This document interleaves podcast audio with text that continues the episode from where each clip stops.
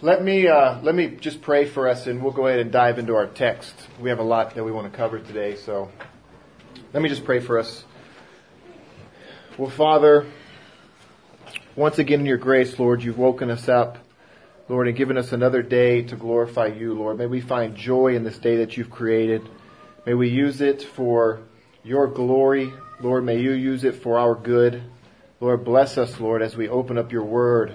Lord, we thank you that you've given us your word, that you've revealed yourself to us, Lord, in, in so many ways, with so much detail and clarity, Lord. So we praise you for this, Lord. May we, may we take your word and apply it and live it out and, um, and not be afraid to do so, Lord, even as we will see some of the things that your word says for us to do is, is very countercultural, Lord, and is not uh, with the flow of the world, Lord. So give us grace, Lord, give us discernment. Lord, and give us faith to believe you and to glorify you in your word. We just pray these things in Jesus' name. Amen. Amen. Well, if you want to open up your Bibles, turn to 1 Timothy chapter 2. 1 Timothy chapter 2. The goal from here on out, uh, brothers and sisters, is to cover at least a chapter a week. Um, a chapter a week, which is a, is a, for me, a near impossibility. So I prayed for a miracle. So we'll see if we can can work through at least a chapter a week. If we do that, we'll be done by Christmas. So that's kind of the game plan. We'll see what happens. Um, it, it's really all good. We don't have any deadlines, but that's kind of just um, the kind of time frame we want to spend with First Timothy. So what did we see last week? Well, last week we finally finished up um, chapter one in 1 Timothy chapter 1, Paul from the very beginning was addressing the problem in the church of false teaching and false teachers who had risen up in the church. And now the apostle Paul in chapter 2 is actually going to turn to address another issue um, of the church and another issue pertaining to the doctrine of the church.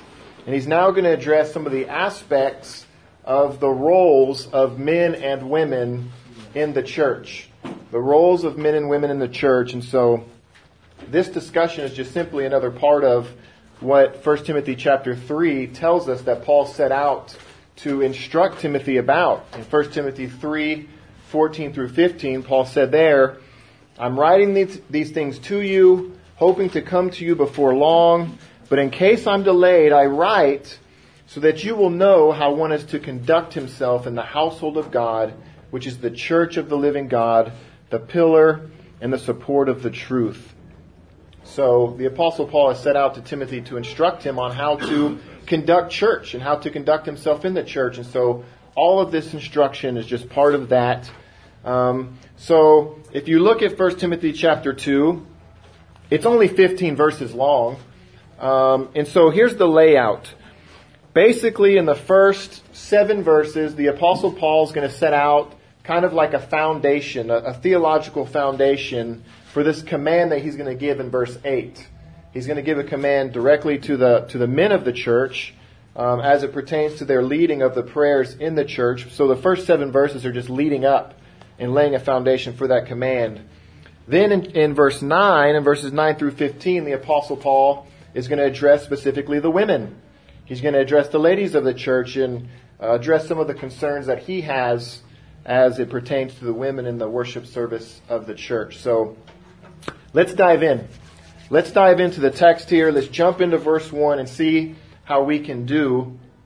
Paul says in verse 1, First of all, first of all, then I urge that entreaties and prayers and petitions and thanksgivings be made on behalf of all men, for kings and for all who are in authority so that we may lead a tranquil and quiet life in all godliness and dignity. So, Paul kicks off this next section. He says, first of all, first of all, prayer. First of all, prayer. Now, I thought that's significant that of all the things the Apostle Paul could begin speaking about, he wants to speak about prayer. And so from that, we can just we can see the significance and the importance of prayer. If you even just do a cursory study of the book of Acts, if you just do a, an overview of the book of Acts, you'll see how um, how, how prominent and how significant the role in the grace of prayer was in the early church. You see how much the church prayed in all circumstances with all different kinds of prayers. And that's exactly what the apostle Paul wants to continue in the church. And so here Paul says to offer all these different kinds of prayers, and that's all that list is. It's a different kinds of prayers, entreaties, prayers, petitions, thanksgivings, all these different kinds of prayers, Paul says, are to be offered for all different kinds of men, even kings and even those ruling authorities, Paul says. Now, if you're in any sense familiar with the Roman government during the first century and its um, and its interaction with Christians in particular during the first century, you'll understand why this may have been such a necessary instruction that the apostle Paul was was giving to the church. He was reminding them that they must be praying even for their kings and ruling authorities, even for Nero, for instance, even for Pontius Pilate. They're to be praying for these men, even for King Herod and these types of people. Paul's reminding um, the church to pray for these types of people. So that's what we're getting in the first seven verses here. Um, Paul is going to give two reasons for why the church must pray for all men um, including authorities such as kings and, and rulers over them. The first reason is found in verse 2. He said, So that we may lead a tranquil and quiet life in all godliness and dignity. So that's the first reason that these prayers for authorities are to be given, so that we may lead a tranquil and quiet life in all godliness and dignity. Now, what I don't think the Apostle Paul is saying, and what I don't think his main concern is for the church, is that the church would just be given a simple life of, of ease and relaxation. Right? That's not his ultimate goal for the church. It, it really hasn't been for Jesus as either for, for the church. The main goal is not just for ease of life. I don't think that's why he's uh, speaking the way he does. I think the hope is is that the church will be given um, freedom from any um, unnecessary conflicts with the government or the people of, of Ephesus so that the gospel itself might be freely able to be spread and that there wouldn't be this, this unnecessary opposition um, with the government, with the governing rulers or with the, the people of Ephesus that might suppress the spread of the, go- of the gospel.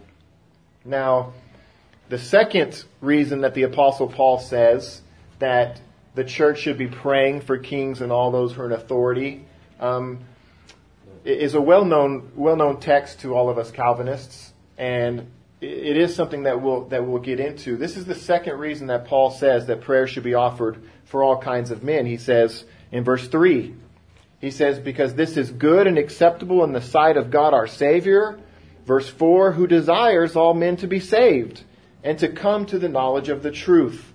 For there is one God and one mediator also between God and men, the man Christ Jesus, who gave himself as a ransom for all, the testimony given at the proper time. So, if you're not aware of why that text is an issue for us Calvinists, um, maybe I can just lay out the, the, the perceived problem for you, and maybe we can work through it together. Um, what verse 4 says here, it says that God desires all men to be saved. If God desires all men to be saved. So, if God desires all men to be saved without exception, meaning if God desires every man who's ever lived, past, present, future, um, all men without exception, if he, if he desires all men without exception to be saved, and yet we know that not all men are saved, meaning that even though God desires the salvation of all and all aren't saved, how does that not contradict other verses in the Bible that says whatever God desires, he obtains? For instance, let me read just some of these really quickly. Psalm chapter 115 uh, verse 3 says, But our God is in the heavens, and he does whatever he pleases. Psalm 135, 6 says, Whatever the Lord pleases, he does, in heaven and on earth. Isaiah 46:10, declaring the end from the beginning and from ancient times, things which have not been done, saying, My purpose will be established, and I will accomplish all my good pleasure.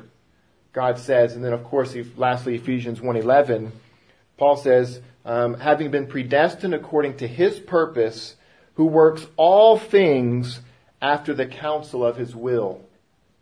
See these these verses that really emphasize God's sovereignty and His ability to to perform and to work out and to accomplish everything that He desires. Whatever God desires, it says um, He works these things out uh, according to His desires. So, if that is true, but yet, it, as verse 4 said in 1 Timothy 2, if God desires all men to be saved, and if God actually accomplishes everything He desires, but yet not all are saved, how is that not a contradiction? How is that not a problem um, in, in, just the Bible, in, the, in just the Bible being consistent in what it presents to us as far as God's desires, what He's able to accomplish if He desires, and yet the fact that it says He desires all men to be saved, but we know that all men are not saved. So, which is it? Does God accomplish all He desires, or does He not? How would you how would you address maybe that apparent conflict in 1 Timothy 2. Chris, like how would you how would you answer that apparent contradiction? Well, I believe this all people is encompassing um, people groups, um, Jews, Gentiles, okay. those in high position, low position, um, kind of like what you said earlier. Right, I kind of slipped it in already, didn't I? Um, I kind of showed my hand a little bit in how I read the text. Brother Mike. Well, this is kind of this is parable. It's kind of like traffic signs. They're there for our safety. Okay. And it's up to us whether to accept that and obey it or not. Because like if you go on a one-way street, you're not in there one way. Otherwise, things are going to happen. Mm-hmm. Not in your favor, of course. Very negative. So if we go, who knows the mind of God? You know what I'm saying? Mm-hmm. Uh, so God can put all these things out there. It is His desire that all men be saved. Mm-hmm. But who is going to hear the calling? Mm-hmm. Who's going to heed to that calling of salvation? That's entirely up to us. Right. So, that's so, so that's that's the question, though. Yeah. Because that's the question. Because, like Isaiah 46 says, He accomplishes all His good pleasure. So, if He does have a desire that all would be saved, He says He accomplishes whatever His desire is. So, there must be something something else. His elect. Who's the all? I think is of course what Ryan. You want to give it?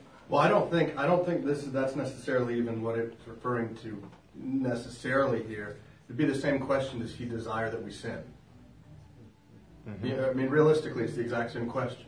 Mm-hmm. And if, he, if the answer is yes, then that's not a holy God that He would desire that we sin. If the answer is no, then why doesn't He stop it all from happening? It's just different facets of His will, different types of will. I think that's a very legitimate answer. There's things he's ordained and things he's decreed, and so maybe Paul is assuming, right, that the that the church and the readers and that us that we would understand that God has different aspects. There's different aspects to His will, he, just as there is for us. So the theologians divided these into God's decretive will, like use the word decree. What God has willed um, decretively in, in the sense that He's He's um, planned it, purposed it, and he's made sure that that's going to happen in, in, how he created and what he's done. He decreed it, and so it's going to happen. That's one aspect of his will. But they have another category of God's moral will, meaning, um, in that sense, according to that will, God does not desire that anybody sins. God desires that all be saved.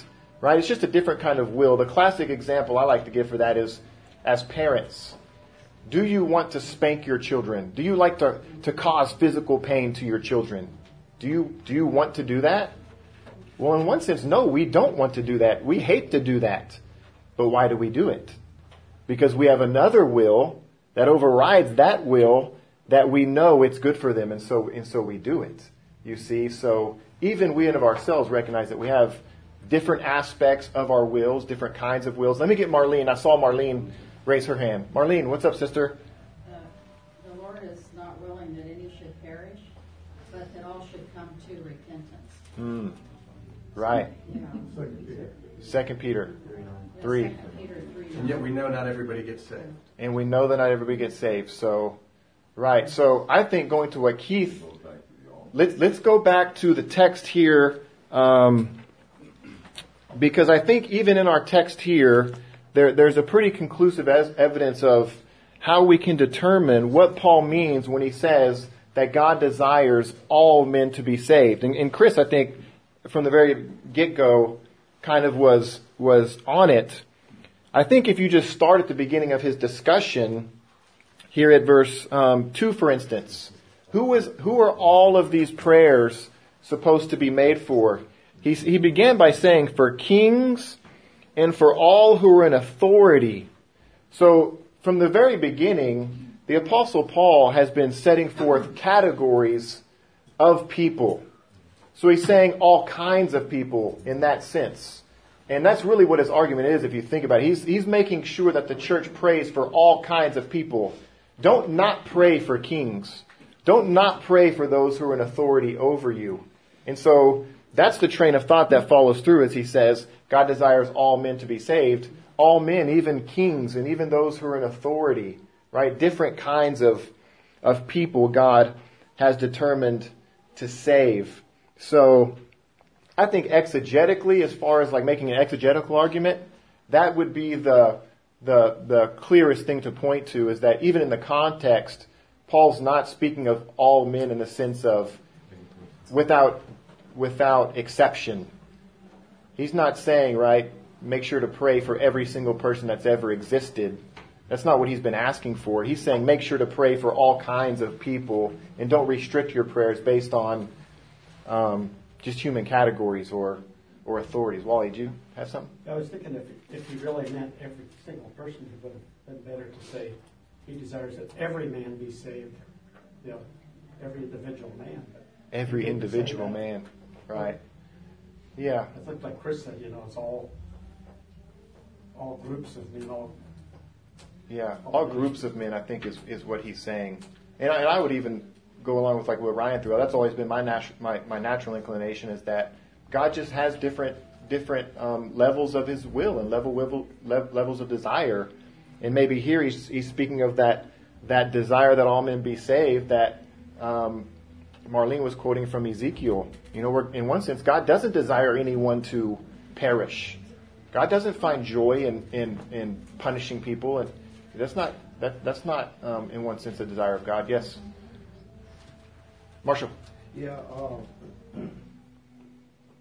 the Lord said, uh, that, uh, are called and a few chosen, and the, the, the, the road is broad, you know, and many choose that, and the narrow road, few, you know, uh, few chose to go, you know, so, Yeah. you know, it's like the, the, uh, the choice that we have, if we make that choice, then God is pleased, Mm-hmm. you know, Yeah, He's pleased with that, you know, yeah, but, uh, you know, I'm just, that's, those two scriptures is what I'm looking at. you know. right, right. Yeah, that seems to be the outworking of whatever God's decretive will was, is what we will choo- end up choosing.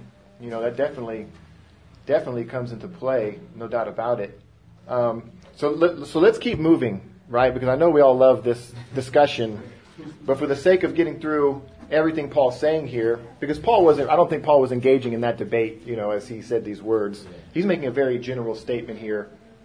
Um, and, and what he's been saying is that to make sure that the church prays for all men, but now in verse 8, after, after making this argument, he's now going to instruct the men in particular into why or, or, or, or how we are to be praying for all men.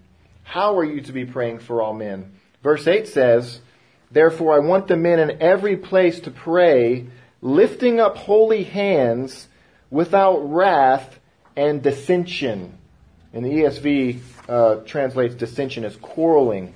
without wrath and quarreling. So, first, just notice. Um, I think that it's that it's significant that Paul instructs the men here in particular.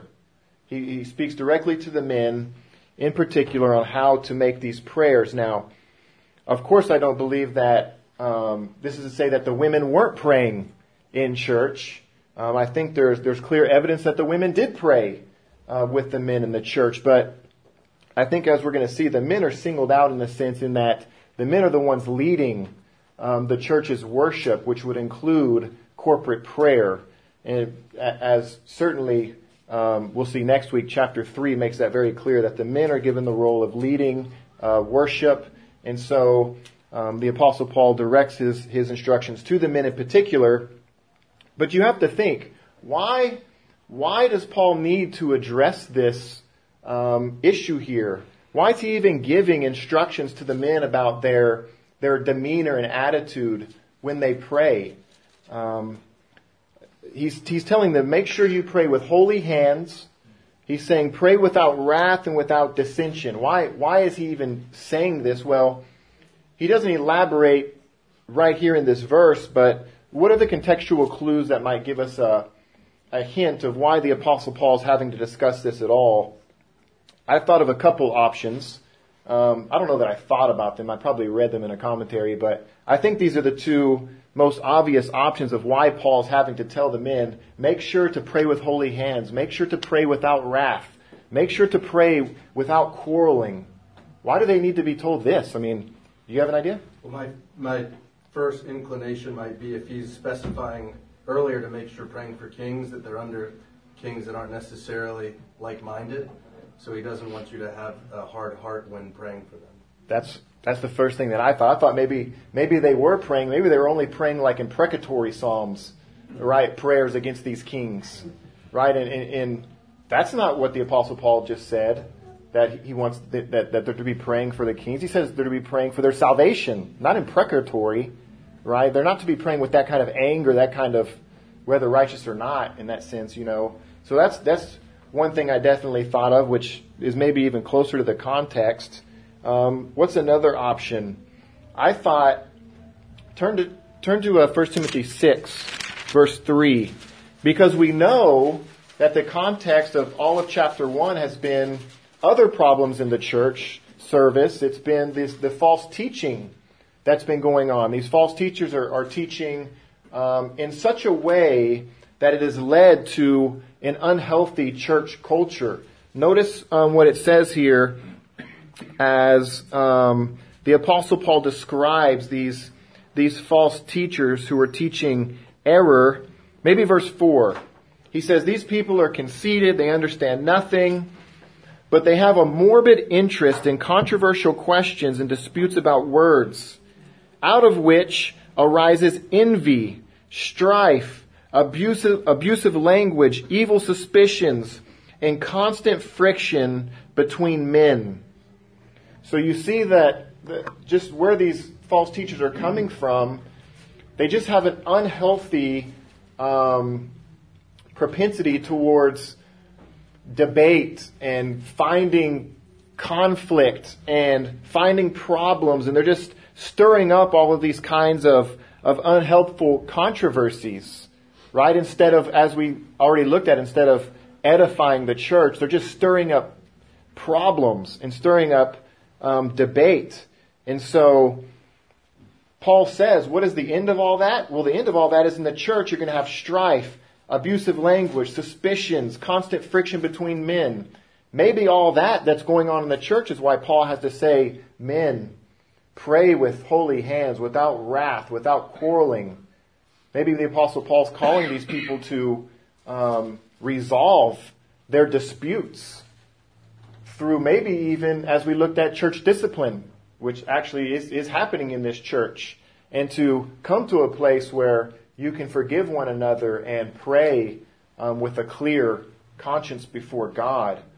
Um, so, whatever the reason, the Apostle Paul wants all of that bitterness, all of that debate to be done with and to be settled. Um, I think the universal application of all this for all of us is that we all need to remove any bitterness or any wrath or any anger or malice that we have towards one another before we pray, or your prayers will be hindered. You see, it's, it's interesting that um, in Ephesians chapter 4, when it talks about, um, what's the language he used there? Grieving the Holy Spirit. That's what he's talking about, having the very first verse before that in Ephesians chapter 4 verse 30 is talking about having bitterness and wrath in your heart. That's what grieves the Holy Spirit and that's what will hinder our prayers. So yes, Amelia. I think also that, that there's a maybe an exegetical connection between verse 1 and uh, verse 8. Mm-hmm.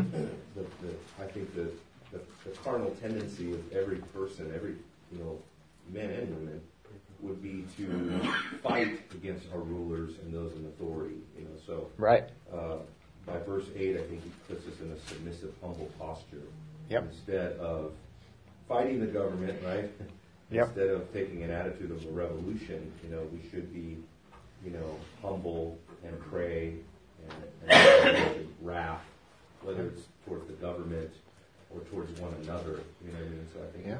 Yeah. might be a connection. He even uses the word thanksgiving should be part of our prayers for our leaders, even sinful leaders. Thanks. That's tough. That's a tough one, certainly. Yes, sir. So in, in regards to, to hindering your prayers, I think it's the, the where I've seen people um, get off track on this is where they think that it's that their heart is going to have to do with how God responds to their prayers as opposed to their ability to align with God's will. Um, and that isn't the way in which it would hinder the prayer. It's not as much that you know God's not going to do it because because my, my heart, but it was I, I can't line up to His will with things. Right. Yeah. If you have bitter, not praying for bitterness in your heart. I'm praying for what I want. Right. Yeah. Yeah. Good point. Good point. So, so yeah. So that so I think we can all relate to that, right? That we we understand how that works. How right? It would it doesn't affect the bitterness in our hearts doesn't affect our union with Christ, but as we've been talking about in John Owen's study, our communion with God is definitely affected by wrath and sin and bitterness, and so we want to rid ourselves all of that to commune with God as far as prayer is concerned. So let's keep moving Um, because now there's the, ne- the next transition, which the NASB actually separates, beginning at verse 9. Be- Beginning at verse 9, the Apostle Paul is going to transition to address the women in particular. And in verse 9, he says, Likewise, likewise, I want women to adorn themselves with proper clothing, modestly and discreetly, not with braided hair and gold or pearls or costly garments, but rather by means of good works, as is proper for women making a claim to godliness. So, the Apostle Paul's first concern with the women in the church here is their adornment, how they're um, dressing themselves, their, their attire, and how they're seeking attractiveness. Really, is what he's getting at. And he says these things are to be done with proper clothing, modestly and discreetly. Um, I just thought this was very interesting to me because I know as we normally think of, of modesty as concerned with women's clothing, normally we're thinking of things such as making sure that women's clothes are um, not too tight or not too revealing, right, from like a, a, a sensual aspect so that lust isn't um, stirred up from the men. But in this context, it seems as if the Apostle Paul is actually going beyond that.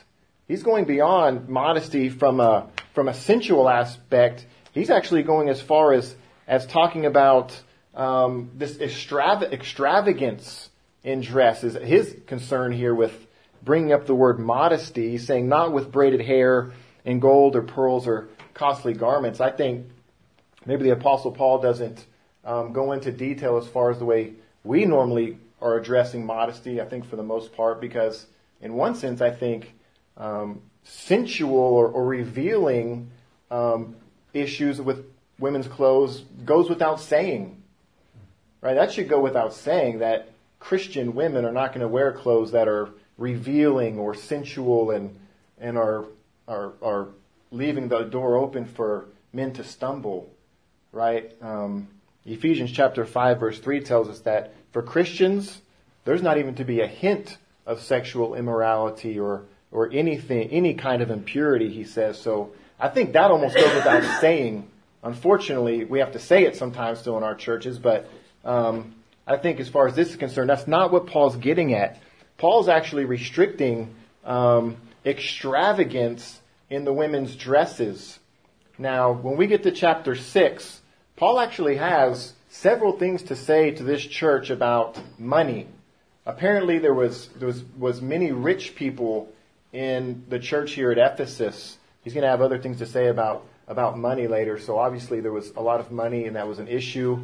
And historically, um, you can find pictures from um, the Roman civilizations at this time and the way that these women actually um, displayed their dress just very extravagantly with crazy kinds of braids, with pearls intertwined into them. It was just a total, it was a total look at me, look how much money I have, let me show you by what I wear kind of situation going on here. So the apostle Paul is saying, um, he's actually putting a restriction on these, on this type of, of dress, but of course I wouldn't say that, I don't believe that Paul's putting a wholesale restriction on, on jewelry per se.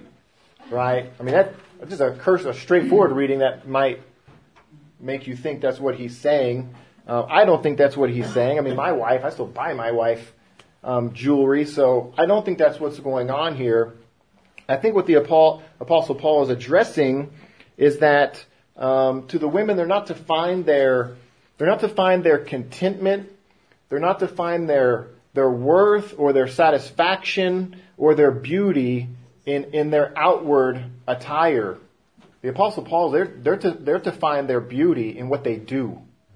You see, they're, they're to find their beauty in what they do. And you see that clearly by verse 10, where he explains this little explanatory clause. He says, um, not by all this kind of dress, this fancy dress, he says, but rather by means of good works, as is proper for women making a claim to godliness. You see, so this is what makes a Christian woman beautiful. This is what a Christian woman is to be um, concerned about and wanting to adore herself with, is not superficial, outward clothing and these types of issues, but as Paul says, uh, what makes a woman beautiful is good works. Good works and serving in the church. Yes, sir. Um, this, I was thinking, may also have to reference, because um, very, especially in the Jewish culture, uh, how much you have and your, your prosperity had to do with how close you were to God, how blessed you were, how lack of sin you have. Sure. Um, and then yeah. I was thinking verse 10 went to that pretty precisely, but um, yeah. it might have had to do with, uh, with that.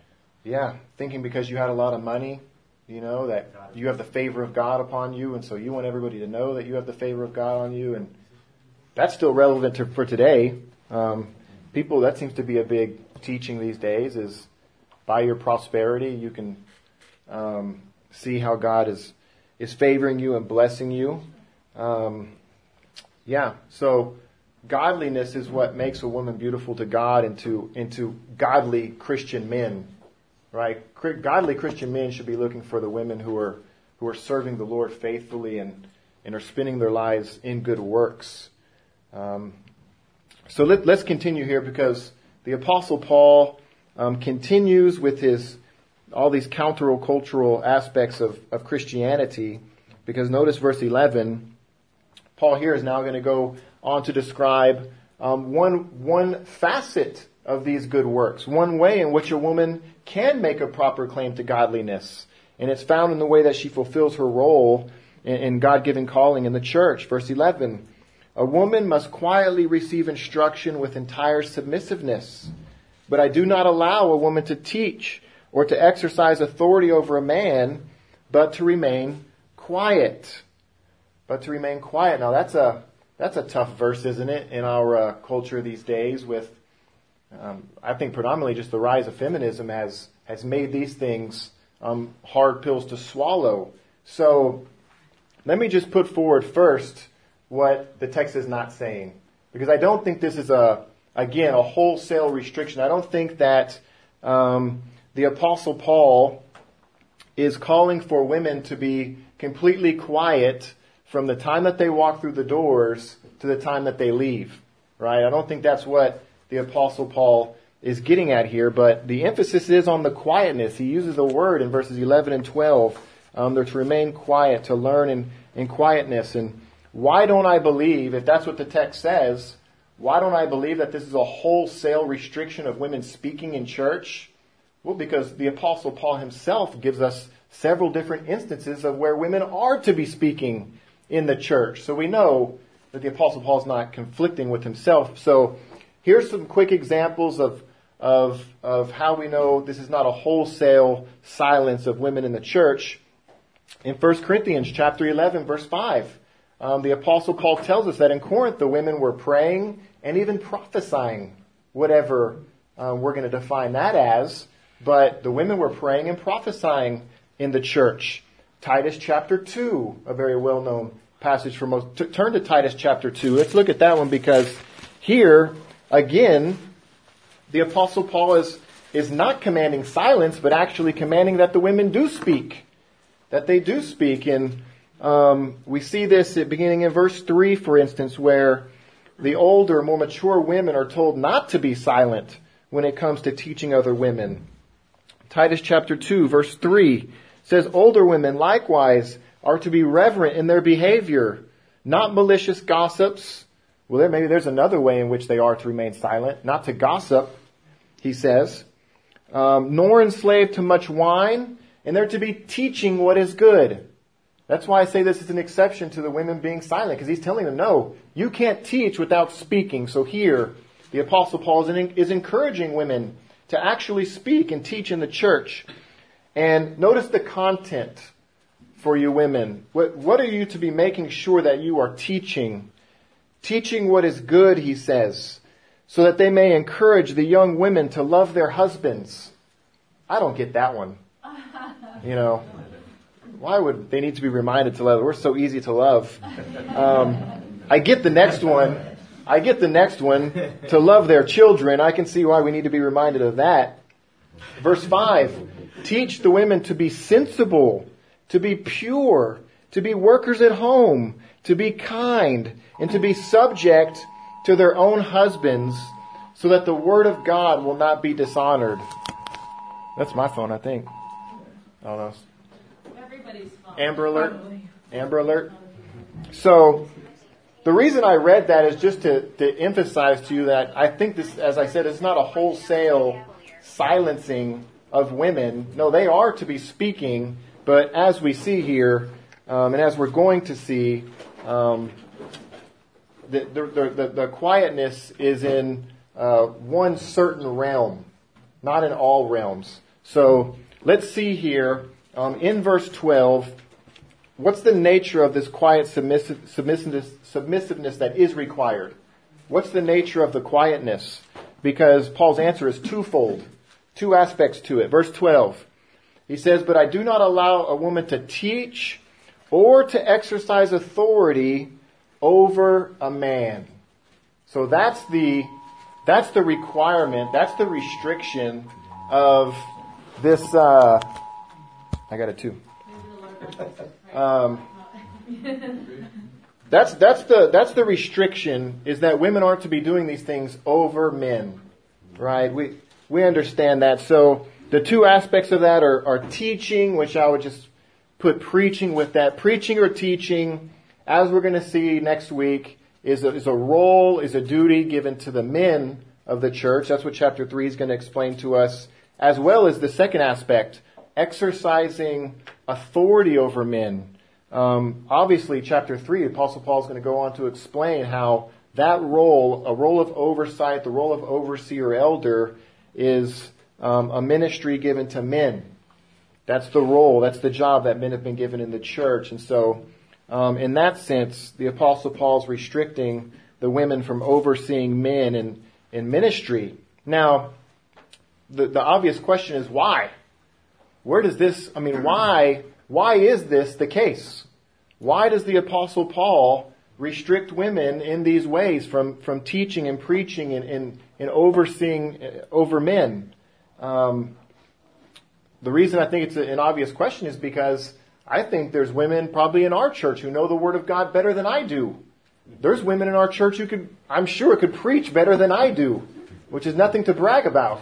But I'm sure that they could. I'm sure that they can speak more articulately and, and can and, and can convey truth better than I can. So, so what's the reason? Why why why the restriction? Well, that answer by Apostle Paul is also twofold. The Apostle Paul is going to give two reasons why this is the case, and this may not be what you would expect to be Paul's reasoning, because the Apostle Paul in verse 13 is actually going to argue from the book of Genesis. He's actually going to go all the way back to the book of Genesis to say why this is the case. Verse 13, it says, For it was Adam who was first created and then Eve. That's his reason. The reason is because Adam was created first, then Eve. No further, right, explanation. Um, that's what he says. And so what's, what's, I think is obviously being stated is just, uh, just God's created order is speaking something, is actually explaining something and articulating something. The fact that, that God first created Adam and then created Eve, and the Bible even tells us why, for, for the purpose that she would be his helper, right? Not to be his head, but to be his helper. Um, and 1 Corinthians 11 tells us woman was created for man's glory. All of these things is just how God has set out and created um, and ordained uh, the roles of men and women. Yes, Ryan. This way, nobody can ever say it's a cultural issue. I I think that as well. Like Paul's arguing not from right some sort of um, cultural issue there in Ephesus as to why women aren't to be teaching. Now he's actually basing this on God's creation um, narrative and God's creation um, ordinance. So yeah, I think that is true.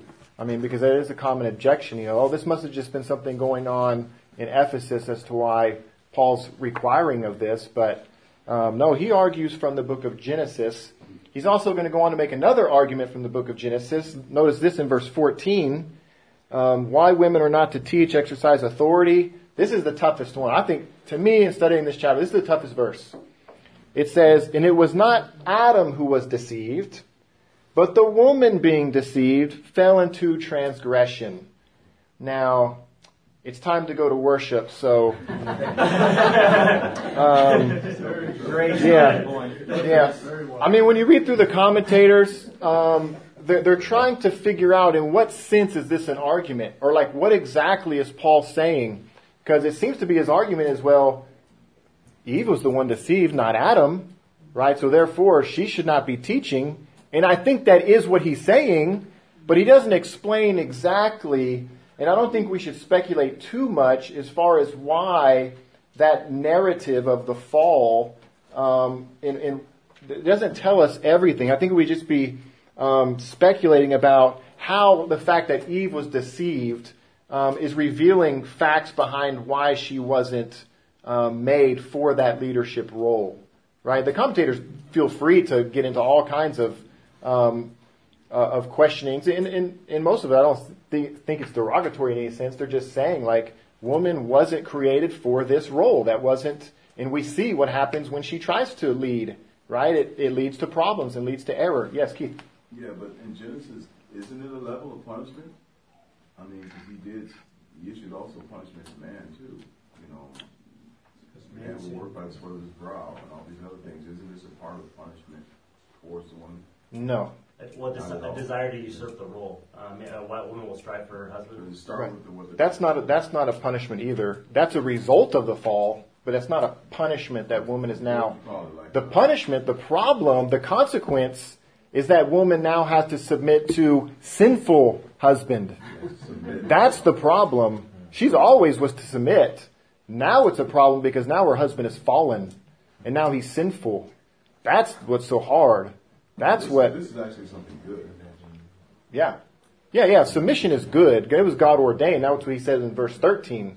That Adam was created first, woman for him, right? But now the problem is because of the fall, because she did not maintain her God ordained role, she led, Adam followed, right, followed her right into the sin. Now because of federal headship, all of mankind is plummeted into, um, into the worst possible scenario that mankind could find himself in, all because of role reversal. All because the woman led. right? And that's not what God had ordained for her. See, so yeah, the consequences are are cataclysmic. Um, I just thought, um, how, how important is it then that we maintain our biblical roles and designations? Well, I think God set forth an example of what happens if you don't in the very first pages of Scripture. Right? I think we should heed this warning and, and maintain, as the Apostle Paul saying, our, our God ordained roles. Uh, we need to learn from their examples. So I know that's a hard verse. Y'all could go read the, the commentaries. Definitely um, are not afraid to to plummet into the depths of of what's behind that verse. I think it's interesting to study. But here, the Apostle Paul. Let's end it. Let's end it as the Apostle Paul does on a good note, right? On a, on a good note because Paul's a good preacher. He wants to end on a positive note. Verse 15. He says, "But women will be preserved through the bearing of children." if they continue in faith and love and sanctity with, with self-restraint. So, that, man, this is another tough verse. I think 1 Timothy chapter 2 is the hardest chapter in the Bible with all of these issues to, to teach and to fully grasp what's behind some of these things. But this has always been a, a tough verse just because of the language there. The, the NASB translates, translates that a woman will be preserved Every other translation translates it like the, like the ESV, a woman will be saved through childbearing. Now, can't you see why that's a awkward statement from the apostle Paul? Is he saying that the one good work that will gain a woman's salvation is childbearing? Is he now contradicting everything the apostle Paul's taught about justification by faith? And this is the one good work a woman can do to, that's not, of course not. Of course, that's not what he's saying. So the question is, well, what is he saying then? Right? Um, I think that um, the Apostle Paul, by using the the the image of childbearing or the reality of childbearing, this is simply the illustration. You see that the Apostle Paul chose to emphasize the way in which a woman um, can really exemplify her her God ordained place and role in life. And, and, and, it, and it's, the, it's the clearest example of a God given distinction between men and women. Right? The fact that women can bear children is, is clearly um, is demonstrating the fact that God has made men and women different, and they each have roles and places in life. And and this is just um, the clearest way that the Apostle Paul, clearest example that to make this point. Now, the Apostle Paul is not even addressing the, the issues of, of barrenness, right, or singleness that would prevent women from having children. He's not, he's not getting into that. He's just saying, through childbearing in general, this is the way in which women um, work out their salvation. This is the way in which they work out their salvation, and a salvation that they actually already have, right? Because he's saying they must continue in faith, meaning they already have faith, these are things that the woman is to persevere in, to endure through, and then ultimate consummation of salvation will be there. Um, but the language is no different from, from things like Jesus says, Matthew 24, 13. The one who endures to the end will be saved. This is just the way in which women endure through their God given place in life and in, in bearing and raising children. Yes, sir. I'm not sure if it's noteworthy, but it would be the difference between but a woman versus but women. So in the same way as mankind, God still loved the world, talking about the group. This is how the group. Um, I'm not like I said, I'm not sure if it's, that's noteworthy, but it, but it's talking about not. This is not how an individual woman will be saved, but this is how women in general. Yeah, women in general. Anarthrous, right? There's no. It's not the woman, yeah. which a lot of people have wondered about. You know, the other the question is, what is this referring to? Um, the birth of the Messiah. A lot of people have historically wondered, like, this is how salvation comes through the bearing of the child, right?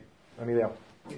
Um, maybe just, uh, if I could just maybe add just a word on the whole context of the conversation of, yeah. of, of uh, women and submission and stuff like that. Yeah. Because in the context of church or the context of marriage counseling, you know, it's not surprising that, you know, as much as maybe a woman will, you know, have a problem or you know, be challenged by the language of submission and, and those types of things. Um, you know, you know as well as I do that from marriage counseling, uh, equally, if not more so, uh, usually the problem is not that the woman is failing to submit, but that men are failing to lead. Mm-hmm. And so just because a woman is in the submissive role and the husband's in the leadership role, right, that's not a de facto plus for the man or something, right? It's mm-hmm. men bear a huge responsibility, and we see the effects of abdication when men abdicate their God-given role to lead, the disaster that leads to. Mm-hmm. So the, the, responsibility is both ways. It's not one is better than the other or lesser. None of that. You know, yeah. uh, we, we, we both, men and women, bear a huge responsibility to, to, to be obedient to our God-given role, like you said. You know, yeah. but but leadership and abdicating from that leadership role, I mean, I would say is even maybe more perilous to a, to a marriage situation and to the church if men fail to lead. Yeah. Yeah. I mean, I think that's what this chapter, I mean, just to close, that's what this chapter is saying. Right? He's encouraging the men to lead, as he's going to go on in chapter 3 to say. He's saying they need to do it in a godly way, right? Without wrath, without dissensions.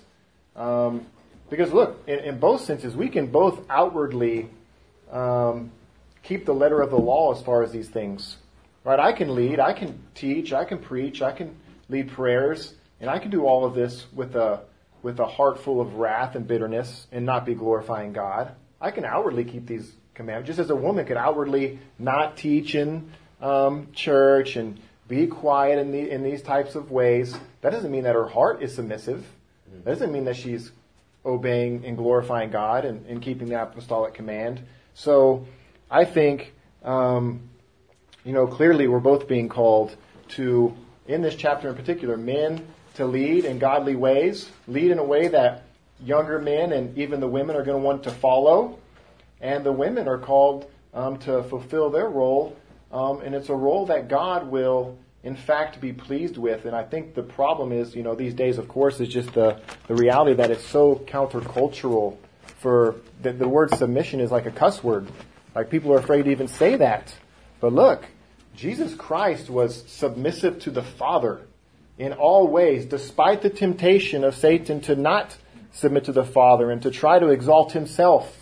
Um, and because of that submission, the greatest example, Jesus Christ was exalted and was glorified because he was willing to submit himself. And so the women just need to remember the same thing that this is pleasing to God.